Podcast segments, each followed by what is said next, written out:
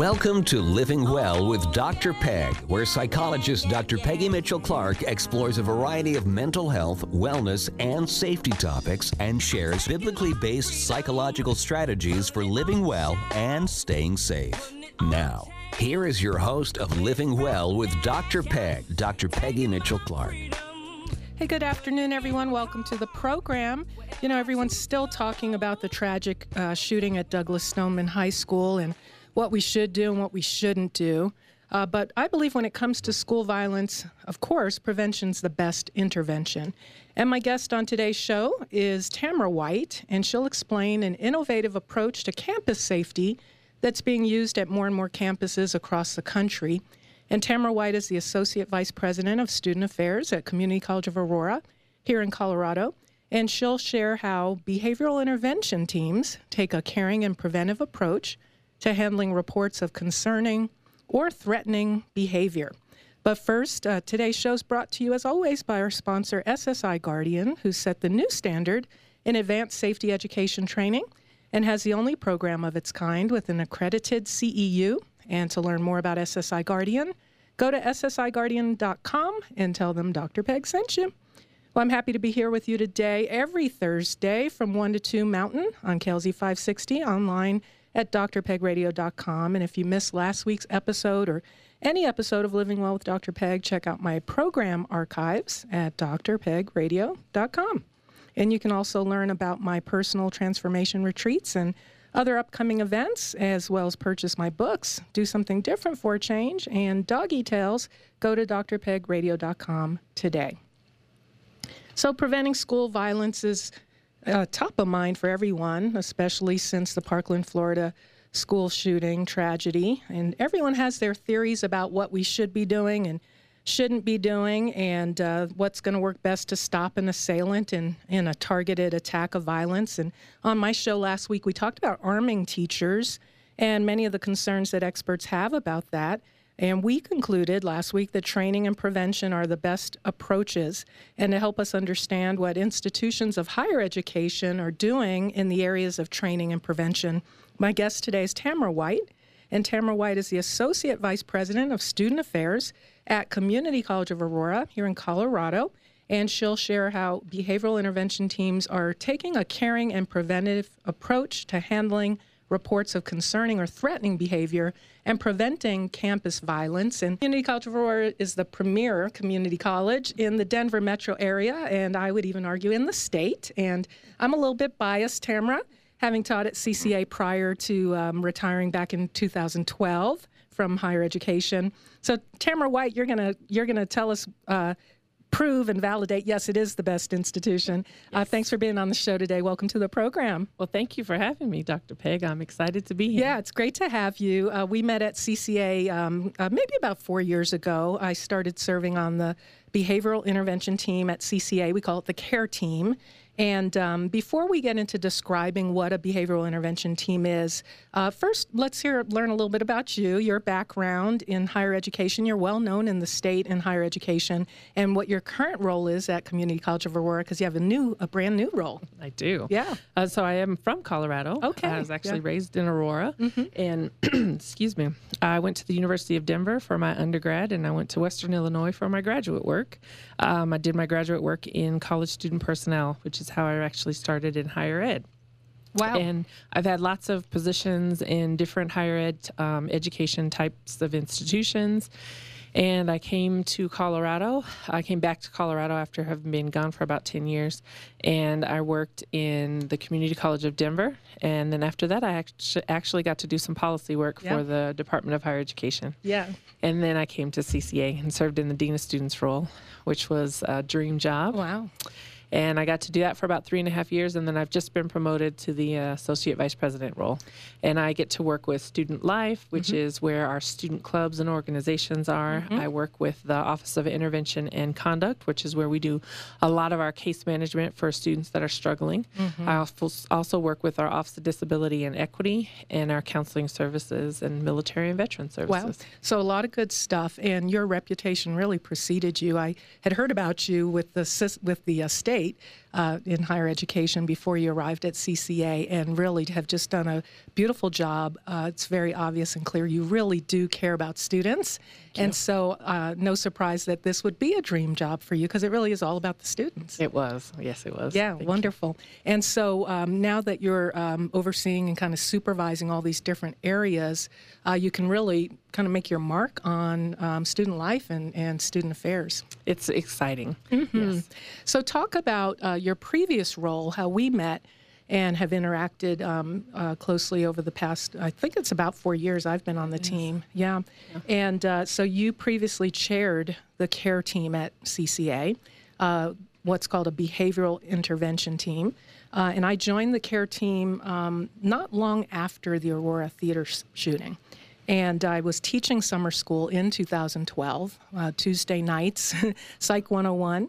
And um, the shooting happened overnight, Thursday night into Friday morning. And so when I returned back to class that following Tuesday, I kind of felt like we couldn't just jump right back into Pavlov's dog, you know, what we had been learning about. And I asked the students, how many of you were there or knew someone who was there? And out of 25 students, almost every student raised their hand. A couple of them were there, they had family members who were there, uh, or they were in the complex, maybe not in the actual theater, or they knew someone who was there. And so it really had a ripple effect not just through our campus community, but certainly throughout the whole community and even the state. Um, but CCA CCA already had a team in place prior to that, uh, which later evolved into the behavioral intervention team.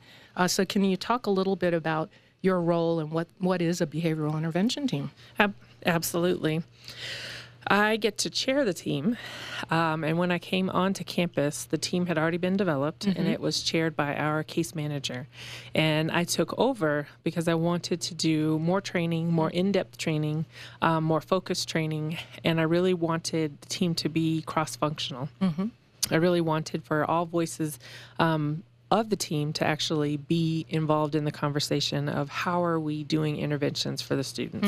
So I took over and we started to do trainings, professional development trainings every month, um, almost weekly, it felt like.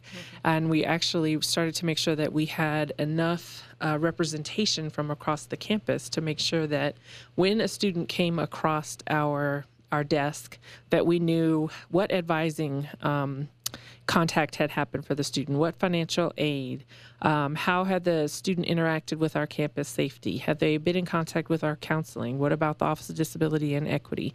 And so I wanted to make sure that as we were responding to these students, that we really did have a comprehensive understanding of how the student had interacted across campus.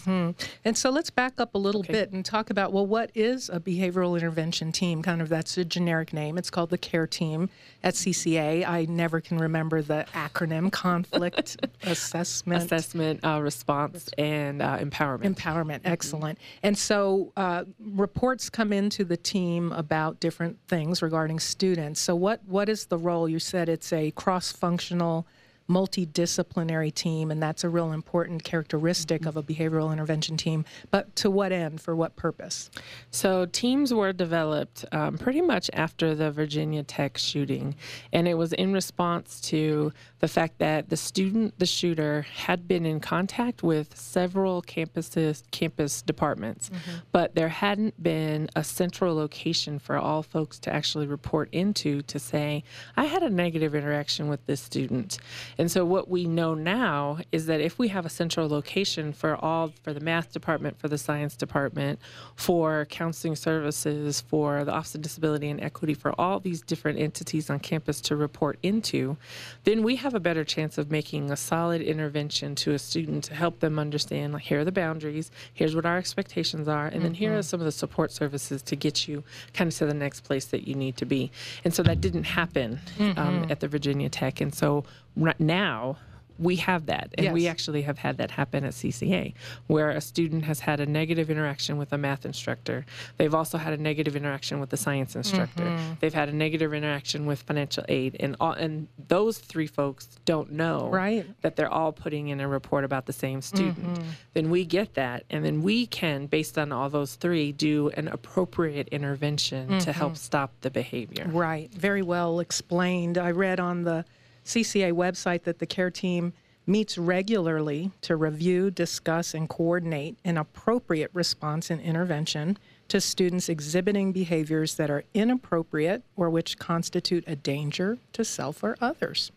And yes. so uh, I've heard it described as um, silos that uh, uh, students are operating um, you know, they're, they're living their lives, they're doing what they're doing, and to what end, perhaps violence, or perhaps they're just acting out the distress they're in. Mm-hmm. But as they're uh, crossing paths with different people, those people hold that information and they're kind of operating in their little silo, their little realm, trying to resolve it. You know, probably the math professor in your example is diligently trying to use some classroom management techniques yes. and pull the student aside and talk to them. And they're doing their own little thing in isolation, similarly with the other instructors or an advisor or a roommate. So they're all in these si- uh, silos. And the behavioral intervention team in effect creates um, what I've heard described as a vortex or a funnel where yes. all those, and I'm mixing metaphors now, all those pieces to the puzzle can kind of be put together so you get mm-hmm. a full picture of what's really going on.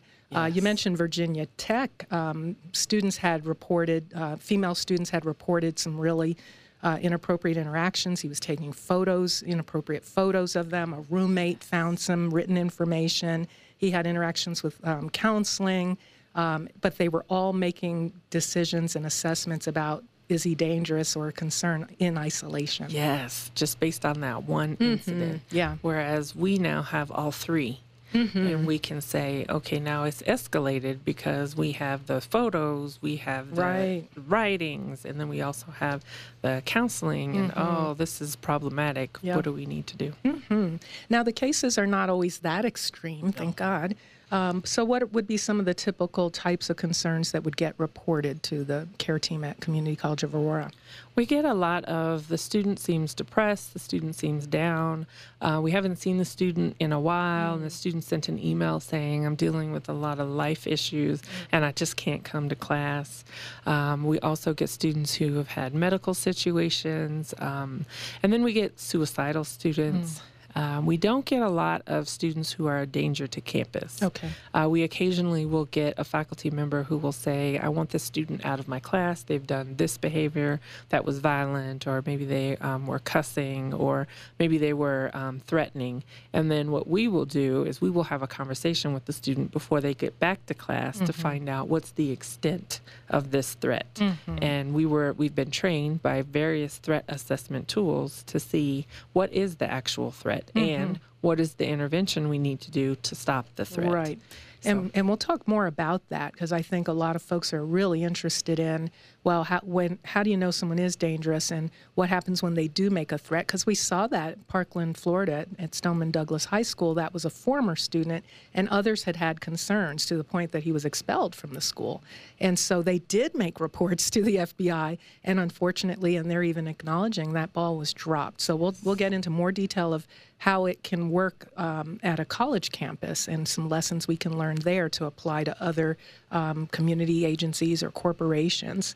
Um, so let's talk a little bit about um, some of the identifiable signs that a student might be in distress. You talked about them feeling depressed, um, possibly even suicidal. Some common um, reports might be um, disturbing behavior, inappropriate behavior, concerning behavior of some kind. Um, and we know that there there are identifiable signs when people know what to look for and they're empowered to say something about it. Um, describe some of, for example, academic concerns. Um, uh, again, I, am reading on the website at CCA that um, there are indicators uh, academically, emotionally, behaviorally, physically that we can be trained to recognize. And um, even those listeners who are not connected to a college campus at all, I think these are still relevant in the workplace and just um, people that you know, family members, neighbors. I think one of the most helpful conversations I had with a faculty member was what was the student's baseline behavior. Mm-hmm. Um, so the student was um, clingy and had lots of questions and stayed a long time after class. And the instructor was saying, you know, I just really feel uncomfortable. And so I said, Has this been the student's behavior since the beginning mm-hmm. of the class? And the professor said, Yes. And I said, So this is the student's baseline behavior. Yeah. This is how the student interacts with you. Um, and the student, the faculty member stopped and said, Oh, you know, I hadn't thought about that. Mm. And I said, mm. Well, when the behavior changes extremely um, or changes a little bit, that's when we get concerned. Yes. That's when we start to say, okay, well, what else is going on? Mm-hmm. Um, so that's one thing I would and, say. And that's such a good observation because I, I often ask people, you know, are, is someone allowed to be strange? Right. Is someone allowed to be odd? Is someone allowed to be annoying without us in this environment today jumping to conclusions and being afraid of them? And what would you say the answer is? Is a student allowed to be annoying? Yes. or, they or are. strange? yes, they are. Okay. And if they're always annoying, always strange, that's actually should be a comfort. yes. this is their baseline. It doesn't necessarily mean anything until or if we see a dramatic market change. Exactly, yeah. exactly. And we have lots of conversations with faculty about um, our students allowed to be annoying. they are. Yeah. They are. Um, we still encourage folks to turn in. Um, reports, reports. Mm-hmm. absolutely and you know we'll we're talk to the student and we'll have conversations with faculty as well about where's the borderline on when it's it's uncomfortable and not annoying anymore but mm-hmm. absolutely yeah where where where can it be a, an educational experience i had a supervisor when i taught at CCA who used to say a whole lot of different types of uh, education occur, especially at a community college. And you might be able to educate a student who isn't aware of how off putting their behavior may be. They may be wondering, why don't I have any friends? Why do I feel isolated? And that could actually be a presenting concern down the road where you said depression and extreme sadness. Yes. And if they just got the feedback from someone um, who who cares enough to tell them the truth. You know, this behavior is a little odd, or it's a, could be very annoying for some. You mm-hmm. might want to look at some strategies to interact yes. differently. Could make all the difference for a student. And it does. And our, our Office of Disability and Equity does that with students. Mm-hmm. Absolutely. Well, I'm speaking with Tamara White, and she's the Associate Vice President of Student Affairs at Community College of Aurora here in Aurora, Colorado. And uh, we're talking about behavioral intervention teams with all of the talk about what should we do in K-12 schools, should we arm teachers, um, how do we prevent these attacks from occurring to begin with? Well, Community College of Aurora has a very innovative approach that's working, that's very effective, called a behavioral intervention team. It's called the CARE Team at Community College of Aurora. You'll learn more about it when we return. Stay with us. We'll be back. Yeah, yeah, yeah,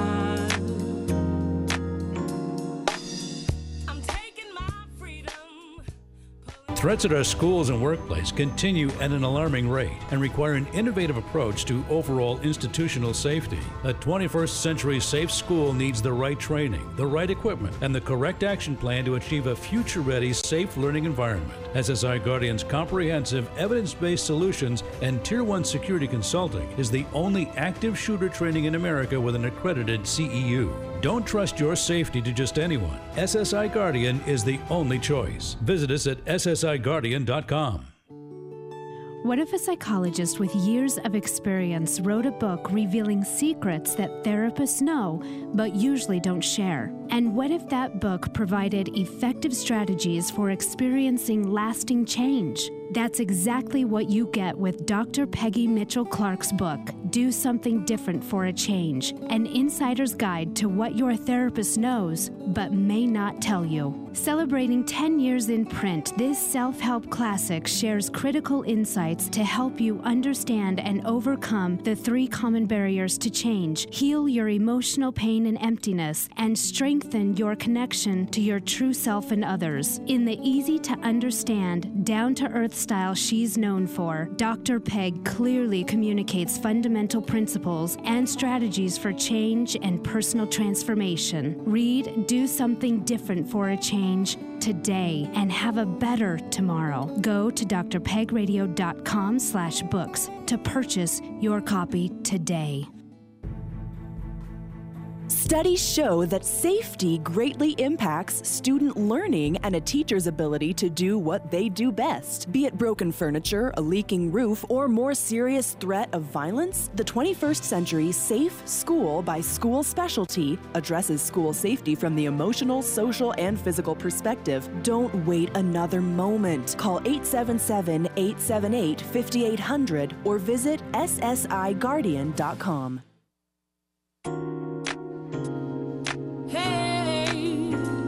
Welcome back, everyone. Thanks for tuning in. This is Living Well with Dr. Peg. I'm your host, Dr. Peggy Mitchell Clark, and I'm excited to be speaking at the Hopeful Conference being held at the Connection Church in Aurora, Colorado, next Saturday on March 17th from 9 a.m. to 1 p.m. And the Hopeful Conference is hosted by Pastor Larry Thomas, and he's been a, a guest on this program before, uh, along with his wife, Anisha Thomas. And um, also speaking uh, along with me is Dr. Reginald Moore. And the Hopeful Conference will inspire you to create a clear plan of action to do something different, to change your life, and encourage you to remain optimistically faithful for a successful future. We'll be giving away some free gifts, including copies of the 10th anniversary of my book, Do Something Different for a Change. Registration is $25 and includes materials and breakfast. Go to ourconnectionchurch.com, click on Shop to register, and I also have a link from my website at drpegradio.com slash hopeful.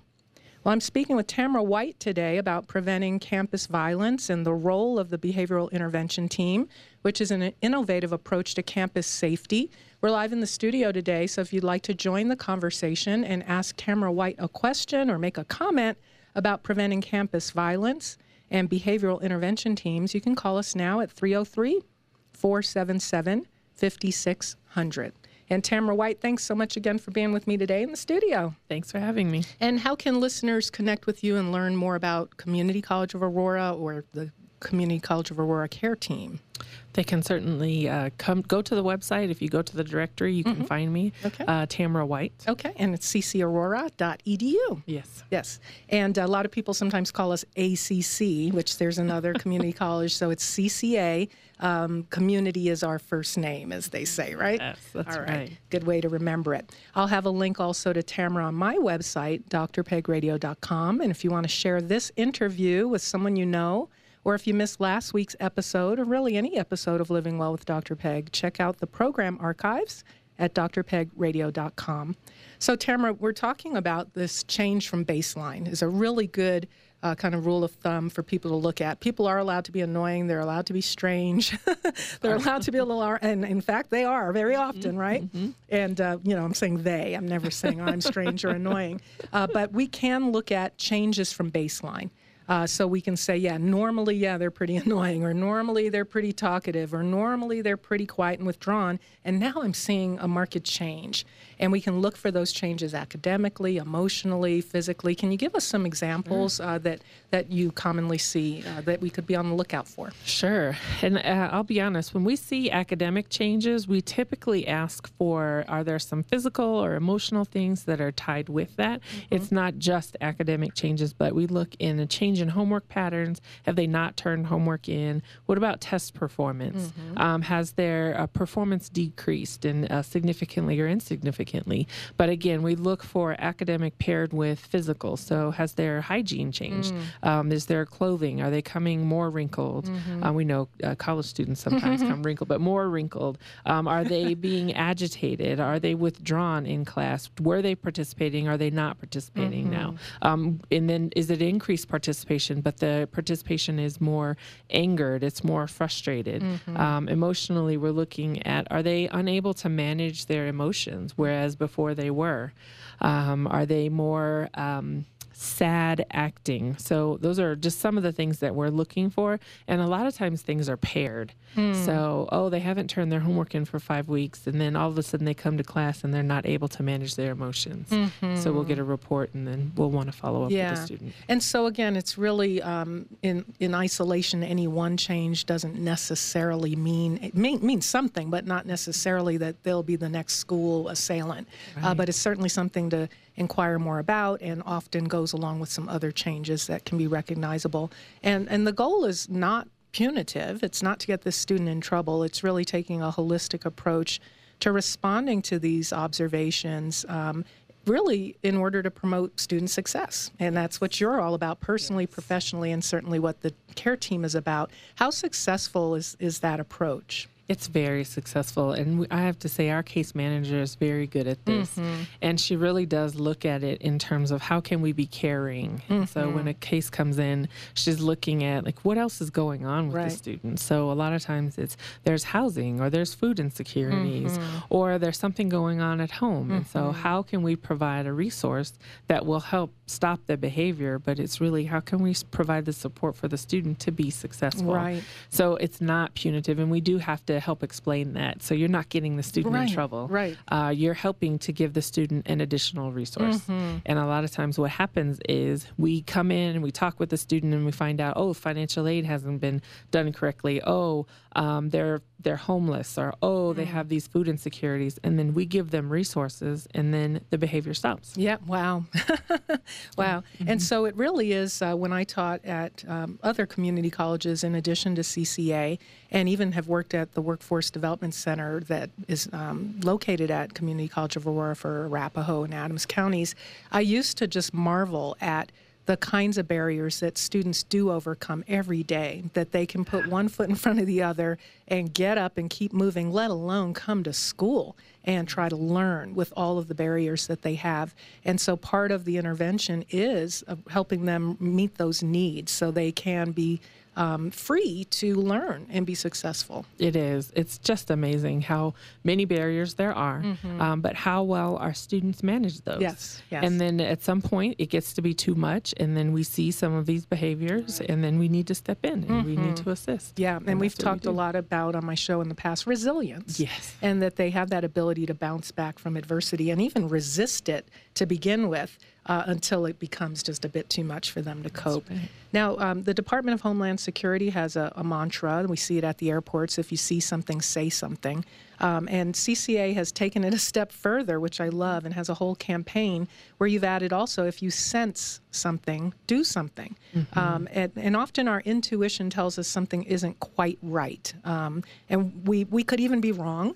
Uh, but some we're noticing something. So um, uh, faculty, staff, other students are being empowered um, to really pay attention to their intuition and do something about it. Again, not punitively, but to try to help and support students. So really creating an atmosphere where uh, or a culture where it's okay to report those concerning behaviors. It's not snitching. The student's not in trouble. And they're often grateful that, that you're reaching out. They are. We get that a lot where mm-hmm. they just say, wow, somebody sent a report in about me and you're calling me?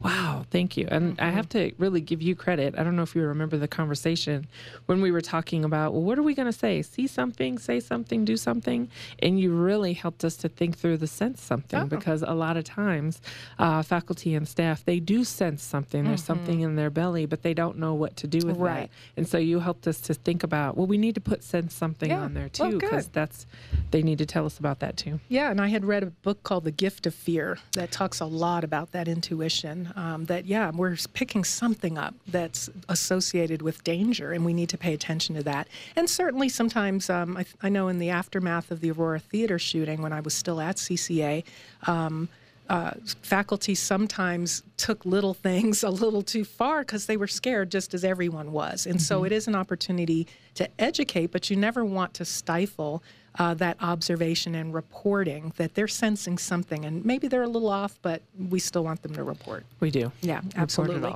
So, how are those reports made? Do they call or is it online? How does that work? So, we have both. We have an online system, a reporting system, where uh, faculty, staff, and students can go um, on our website, and uh, part of our quick links is a report a concern, mm-hmm. and folks can report anything. But we also take them over the phone, in person. Um, you can send an email. We'll take them any way that we can get them.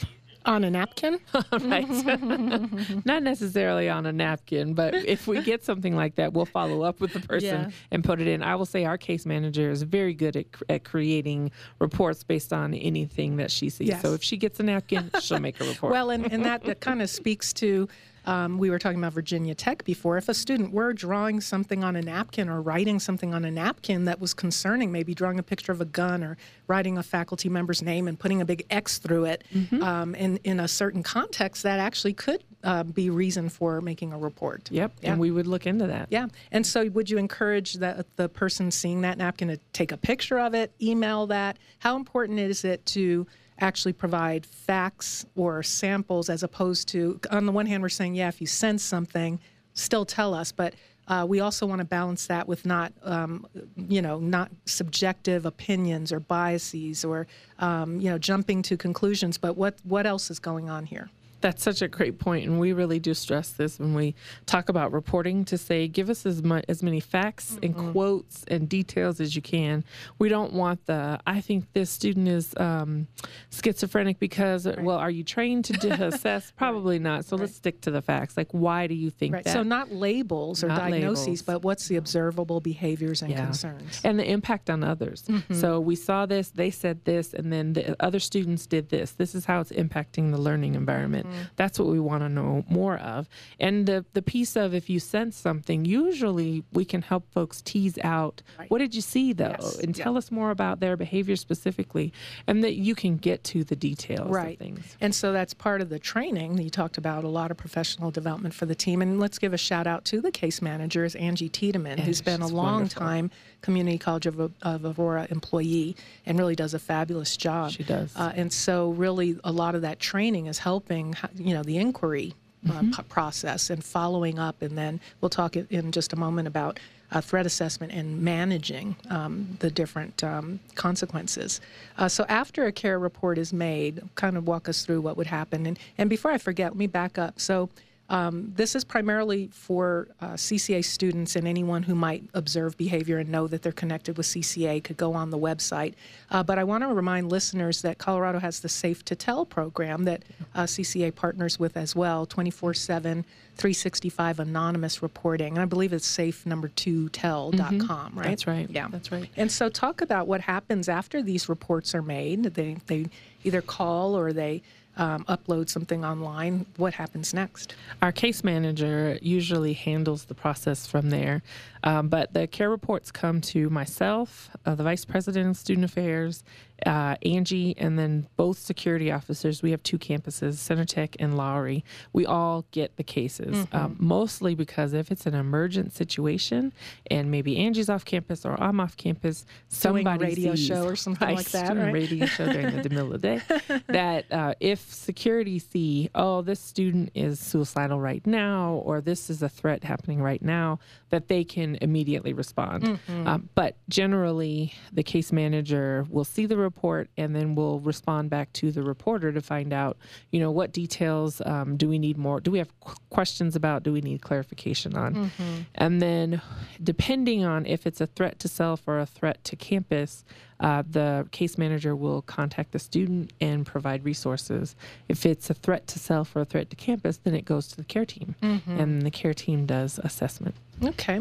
Well, let's talk about the difference between um, a lot of the disruptive behavior reports that you get. That you know, students are some are younger and, and maybe immature, but even some forty year olds can be inappropriate and disruptive. But they're really not dangerous, and it really sometimes is helping the person reporting, especially a faculty member, recognize uh, the difference between a disruption versus a danger. And again, my experience was right after the Aurora theater shooting that um, people were on edge, and, and certainly even in today's environment with um, Parkland, Florida, a recent shooting, uh, people might be on edge as well, and they want to know is this person going to be the next, you know, school shooter or the next workplace, you know, assailant, and so people are on edge. How do we differentiate between um, just disruptive, inappropriate, um, or even acting out of their own distress versus someone who's dangerous? I think one of the main things we look at is was the threat direct and specific? So a student saying, um, or let me even back you up. yeah. Was there a threat? Because Was there a sometimes you'll have someone thinking they're dangerous, but a threat's never been made. Thank but you. do they Yes. pose? They may pose a threat even if they've never made a threat. So talk about what some of those behaviors might look like, if in addition to a direct threat. So that's such a good point. Did the student make a threat? Did the student just stand up? Were they aggressive? Mm-hmm. Did they use foul language? Like, what was the specific behavior? Um, sometimes we have a written threat where the student in a paper says, I'm going to, and they make a threat. Um, mm-hmm. Um, but a lot of times it's there's vague language around violence. Mm. Well, that's not a threat. Mm. Um, so we have to talk to faculty about, explain to us where you see the danger. And especially, the, the, you have to look at the context and the nature of the, the assignment. Maybe they're just sending an email and it has no context, but if it's in a written assignment, what's the context? Is it a creative writing class and they're practicing using, you know, different types of adjectives and sentence right. structure and storytelling principles? Exactly. Yeah. It's a lot to look at and a mm-hmm. lot to mm-hmm. think about. So they may um, they may not have made a direct threat, but perhaps may pose a threat um, because of the aggressiveness of the language, or it's even a veiled threat. Uh, we hear a lot of folks saying, I'm going to go Columbine on you, or I'm going to go Aurora Theater shooting on you. And they may or may not really mean that, it may just be an expression of their frustration. Yes. Um, but that still has to be evaluated. It does, and it is. And we have a rubric that we look at, like what specific language did they use? Mm-hmm. Um, how do they have access to guns? There are lots of mm-hmm. questions that we mm-hmm. really ask. Um, and we will talk with the student, we will have a conversation with the mm-hmm. student. And what we talk about is helping them to understand that this was the boundary and you crossed it and we need mm-hmm. you to come back over here. And so we stop the behavior. That's what the intervention mm. is about is stopping the behavior.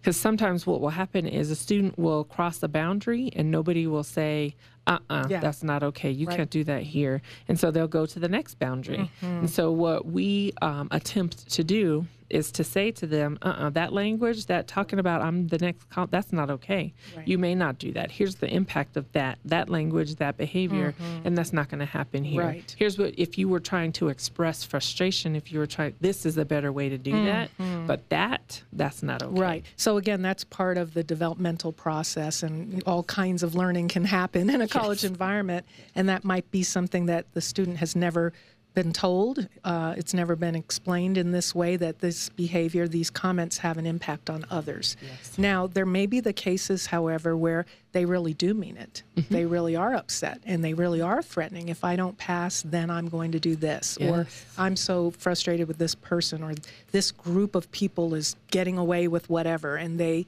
what are what what are called injustice collectors. They feel they've been slighted and they're not taking responsibility perhaps for the role they may have played, mm-hmm. blaming everyone else. And they really do mean I'm going to go mm-hmm. Columbine on them.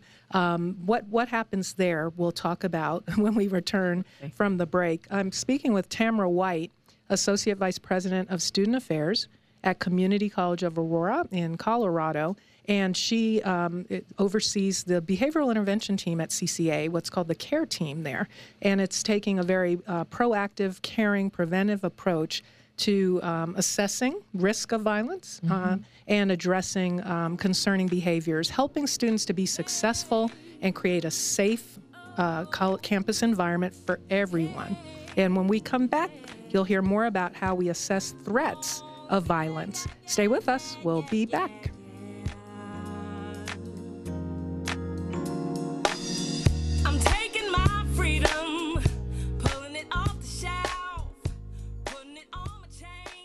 Schools are increasingly adopting 21st century learning strategies. However, safety largely remains absent from the conversation, and fragmented efforts continue, allowing for security gaps. Studies show effective learning can only exist when students and teachers feel safe. As the industry leader providing innovative educational solutions for more than 58 years, School Specialty has created the 21st Century Safe School, which aligns next generation learning best practices with proven safety solutions focused on the mental, physical, and emotional well being being of every student, teacher, and school employee. From early childhood solutions to advanced training for teachers and administrators, the 21st Century Safe School is the most complete and comprehensive approach available to schools and universities. As a parent, you have every right to demand that your child is afforded the safest environment. Take action today by calling us at 877 878 5800 and learn more about this innovative approach at ssiguardian.com. Hi, I'm Dr. Peggy Mitchell Clark. Do you ever make changes, but after a few days, weeks, or even months, you slip back into your old behaviors and patterns? If you want something different, you've got to do something different. Yet most people won't do what's required to experience the lasting change they say they want. Why? Because change is hard, it's scary, and it comes at a cost. If you're ready for change, join me for a one day, do something different for a change, personal transformation retreat. In this intensive yet intimate retreat, you'll learn fundamental principles and strategies for lasting change and transformation and craft a customized plan that you can put into action right away. Contact me today to schedule your own private VIP, do something different for a change, personal transformation retreat. Go to drpegradio.com slash retreat. Welcome back, everyone. I'm your host, Dr. Peggy Mitchell Clark, and I've been speaking with Tamara White, the Associate Vice President at Community College of Aurora, and we're talking about campus safety and threat assessments. If you have a question for Tamara, call us now at 303 477 5600. And if you'd like to connect with Tamara or share this interview with a friend, go to drpegradio.com for the program archives and a link to Community College of Aurora where you can find Tamara White. And if you want to be encouraged and hopeful this year, join me at the Connection Church on Saturday, March 17th in Aurora for their Hopeful Conference. I'm speaking along with Dr. Reginald Moore. Just go to drpegradio.com slash hopeful to register today.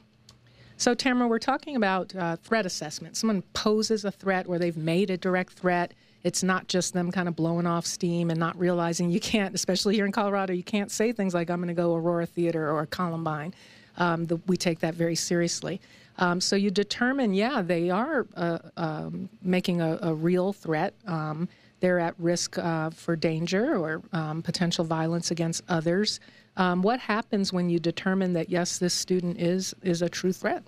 We escalated. Um, so our security would have been involved, mm-hmm. our care team would have been involved, and we would escalate it to the APD or DPD, depending on what. Aurora campus, Police Department, Police Denver Department. Police Department. Mm-hmm. Yes. And then more than likely FBI mm-hmm. would be mm-hmm. contacted as well. Yeah. So we we only go so far. Okay. Yeah. yeah. We um we'll take it to the point where we're like, oh, we this needs to be escalated. Mm-hmm. Oh, it's past our intervention opportunities. Yes. Okay, we need to yes. get the police involved. So where possible, where indicated, you educate the student. Hey, this has to stop. This is inappropriate for these reasons. Here's what's going to happen if you don't. Uh, but at the point they cross that line and it's a true imminent threat or a very um, serious threat, you notify law enforcement. Correct. And we Correct. see, you know, in the news after the Parkland, Florida shooting at Stoneman Douglas High School, there had been multiple reports made to the FBI uh, that uh, were, you know, looked at and not looked at. Some fell through the cracks, just weren't followed up with. But it, I imagine that if a well-trained established uh, behavioral intervention team at a local college mm-hmm. doing their due diligence contacts the FBI and law enforcement, probably they understand this is truly serious. It needs to be investigated. That is the hope. Yeah. And we know that our uh, our security has relationships with the police mm-hmm. department, and we're hoping the police department has relationships with FBI, so something like that wouldn't happen, that mm-hmm. they wouldn't mm-hmm. take it seriously. Yeah, yeah. Well, let's talk a little bit more about um, where it's not, it doesn't rise to that level of seriousness, but uh, in terms of danger and potential for violence, but the student truly is in distress. The concerning behaviors are an, kind of an expression of just how bad things have gotten. Um, there's a market change from their baseline. They're showing um, changes and even, you know, um, dysfunction, for lack of a better word, academically, personally, uh, emotionally, physically. Um, we talked about um, the case case manager Angie Tiedemann, um, who does a fabulous job. What what are some of the resources or um, processes and outcomes that are available when, when it's not a threat of violence, but certainly there's some intervention, some support that may be needed. We do counseling. We mm-hmm. definitely we have a counselor on campus who's there for part time. Uh, we would definitely recommend counseling. We can't um, mandate mm. counseling, but we would uh, recommend counseling. We also do the Office of Disability and Equity. A lot of time things are tied to things that are going on with them. Um, and then we would also do referrals out into the community. We have the Colorado Crisis Center right up the street from us, and we've taken students there uh, several times to say, no, this is something that you, we need you to see someone immediately. Mm-hmm. And our counselor is busy right now, but this is something mm-hmm. that we need mm-hmm. you to do.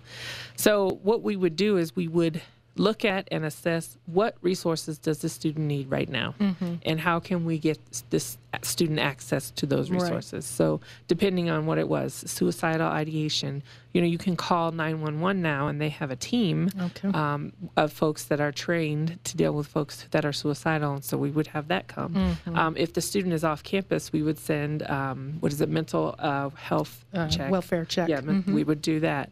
So it just depends on what the situation is. Right, right. And so the Colorado Crisis Services was established after the Aurora Theater shooting, and they have different locations around the state and um, a hotline that folks can call as well. And so conveniently, not too far from the campus at Community So College of nice. Aurora. And Yeah. so when a student is truly suicidal, you can literally escort them um, over there. We can. Yeah. And we've worked out a service with a taxi s- company where we can actually get a taxi to take Mm. The student Excellent. there. So Okay, good. So there might be other referrals as well on campus to um, advising, um, uh, maybe some mentoring, um, support services. Um, just to be able to give that student maybe some regular contact and accountability that, yeah, they really don't need to be taken to the emergency room. Um, and may not even need counseling or may already be in counseling somewhere else, but they still need some support on campus and some accountability. So the case manager would really tease that out Mm-hmm. and see. And a lot of times we have students that come back through Angie's office and like they're regulars every two weeks, every once a month. They'll come back through and talk to her, and she really is a great resource, um, but also a great support. And so they Mm-hmm. Yeah. come back just to talk to her. Yeah, good, good. And sometimes people are acting out all over the place, just like we talked about the silos in which their behavior is being displayed. And prior to a behavioral intervention team, all those pieces of the puzzle would be disconnected.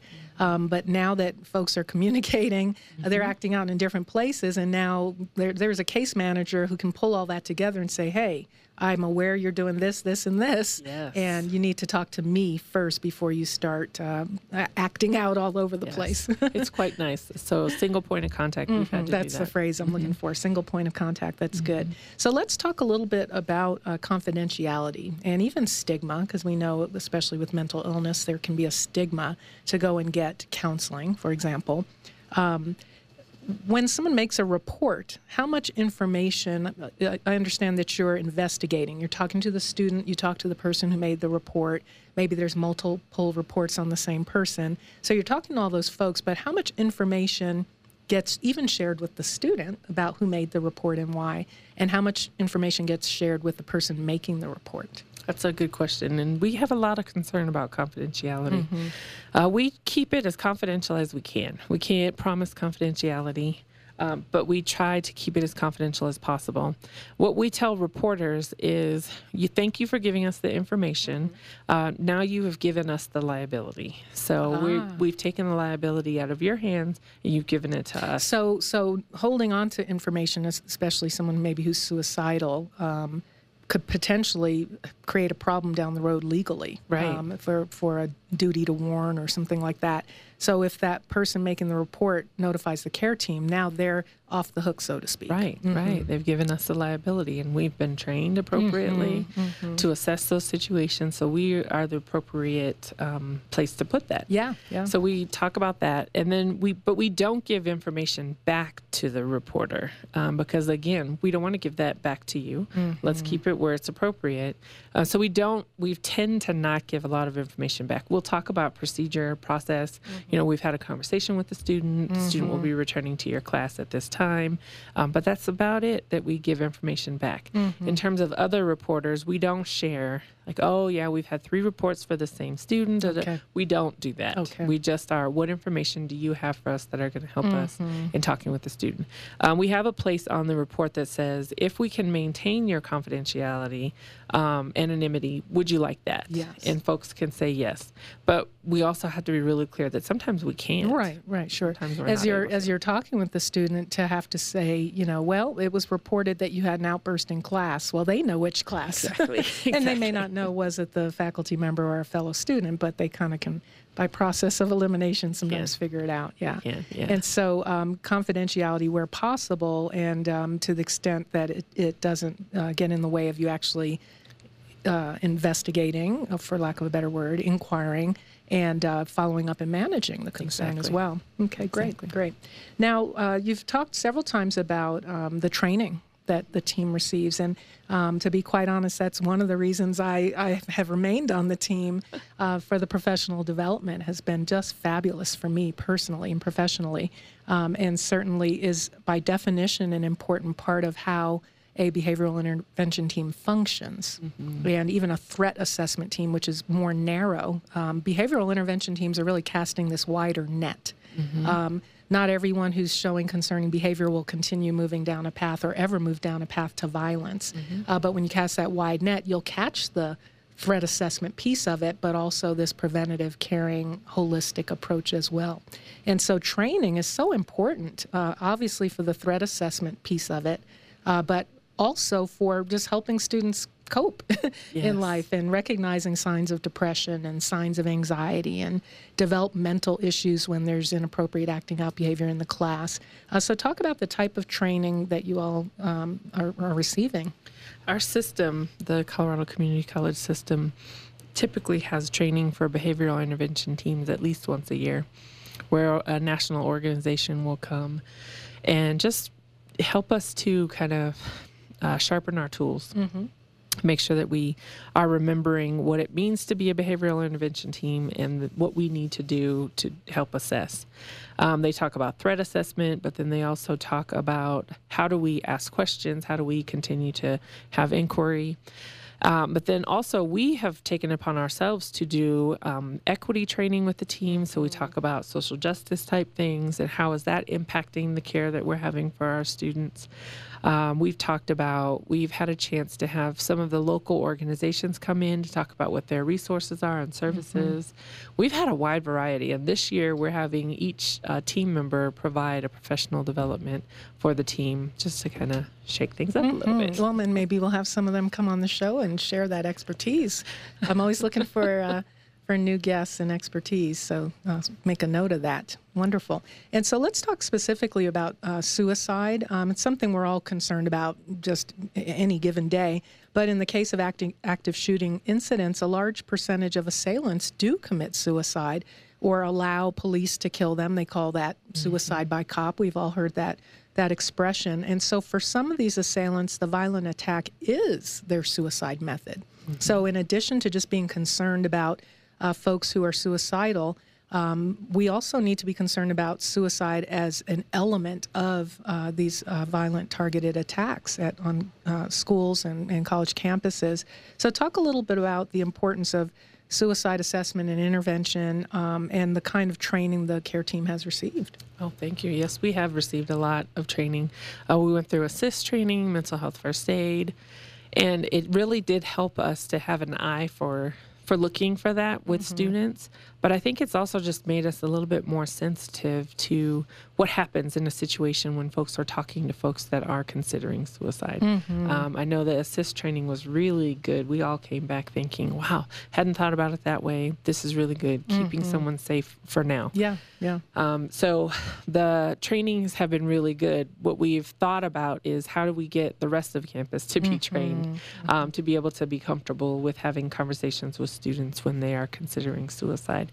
Um, we had we went to a conference on suicide mm-hmm. this summer yeah. where they actually talked about that very phenomenon of uh, students using not students um, people using that mass casualty and mm-hmm. then being killed as a means for yes. suicide, yeah. and how that person was suicidal first, first. and then yes. did, yeah, that was is just fascinating for to think about. And so that shows the value of this holistic, preventative, caring approach to a behavioral intervention team that encompasses threat assessment, but has this larger um, kind of scope, catching someone who's in distress before they even think about acting out violently against others as a mean to deal with their own um, distress. And that is the hope. That mm-hmm. is really the hope. Mm-hmm. I think what the whole team is really about the prevention and intervention, and so that we don't have to get to that point where we have to do something drastic, yeah. but that if we can catch that student at that yes, first man. point yeah. of distress mm-hmm. and get them whatever resource they need, whatever happened. Um, that we can just prevent a lot of yeah, things. Yeah, yeah. And there's a model, the Pathway to Violence model, that looks at the progression from a grievance mm. of some kind, mm. uh, which could be a, a grade. you know, right. professor looked at me, you know, insulted me, and that's where that equity kind of training might come mm-hmm. in is um, cultural awareness of cultural differences and how uh, subtle communication, um, you know, differences can be maybe trigger someone. Yes. Now they've got a grievance or, you know, a perceived grievance, legitimate grievance, doesn't matter in their mind. Uh, somebody's done them wrong and how they now have the idea that violence is an appropriate solution to that grievance. And most of us have grievances in any given year, right? We'll have a couple, but we never consider, maybe we fantasize for a brief second about socking someone in the nose, but we don't cross that line to the idea that violence is appropriate. No. And so if we can catch someone right at that grievance and help them solve the problem so that violence doesn't seem like uh, that it's a, a reasonable um, uh, way to, to resolve this. That really is what the work is about. That is what the work's about. And I really feel like Angie, our case manager, does that. Mm-hmm. She does it very effectively. I mean, even to the point where let's look at this these financial financial aid screens yeah. and see, oh, we're missing this document for yeah. you, and that's what's holding up the financial aid right. process. And oh, that's why you're angry yeah. and upset because you've been waiting for three weeks for, and let's get that done. And we've seen um, um, uh, shootings of uh, of a financial aid. Um, personnel right at sitting at their desk at a college a couple years ago uh, because of that grievance around money. So if you just resolve that issue, then you've prevented a violent act. Yes. Yeah. Yes. And so let's talk about um, C- the CCA uh, behavioral intervention team has been so effective. Um, would, how could how what could you recommend for other institutions or K twelve schools? Uh, would you say this would be good for them to adopt? I would say a couple things. One is to look at who's on the team, think about um, where students have the most interaction on your campus, and think about having representation from those areas because it's really beneficial to have someone from academic advising mm-hmm. who can look and say, oh, yeah, this person interacted with academic advisor and it was a negative interaction. So that, and then I would look at trainings that would benefit the team.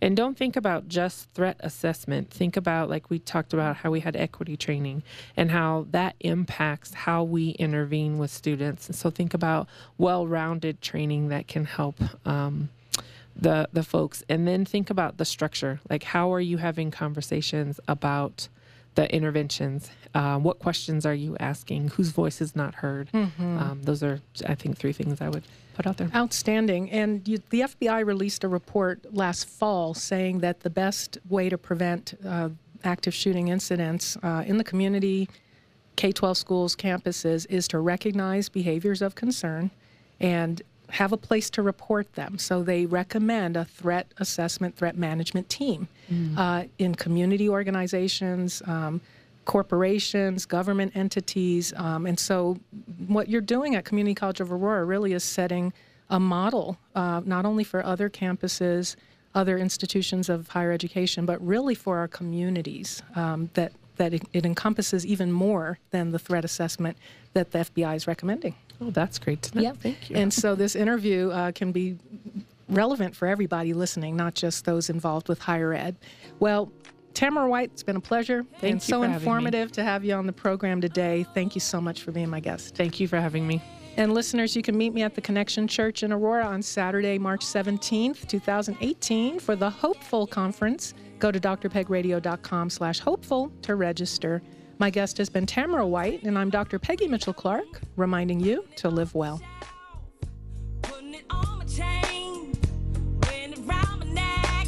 We hope you've enjoyed this presentation of Living Well with Dr. Peg. For more information or to contact Dr. Peggy Mitchell Clark about her mental health or consulting services, please visit her webpage at drpegradio.com.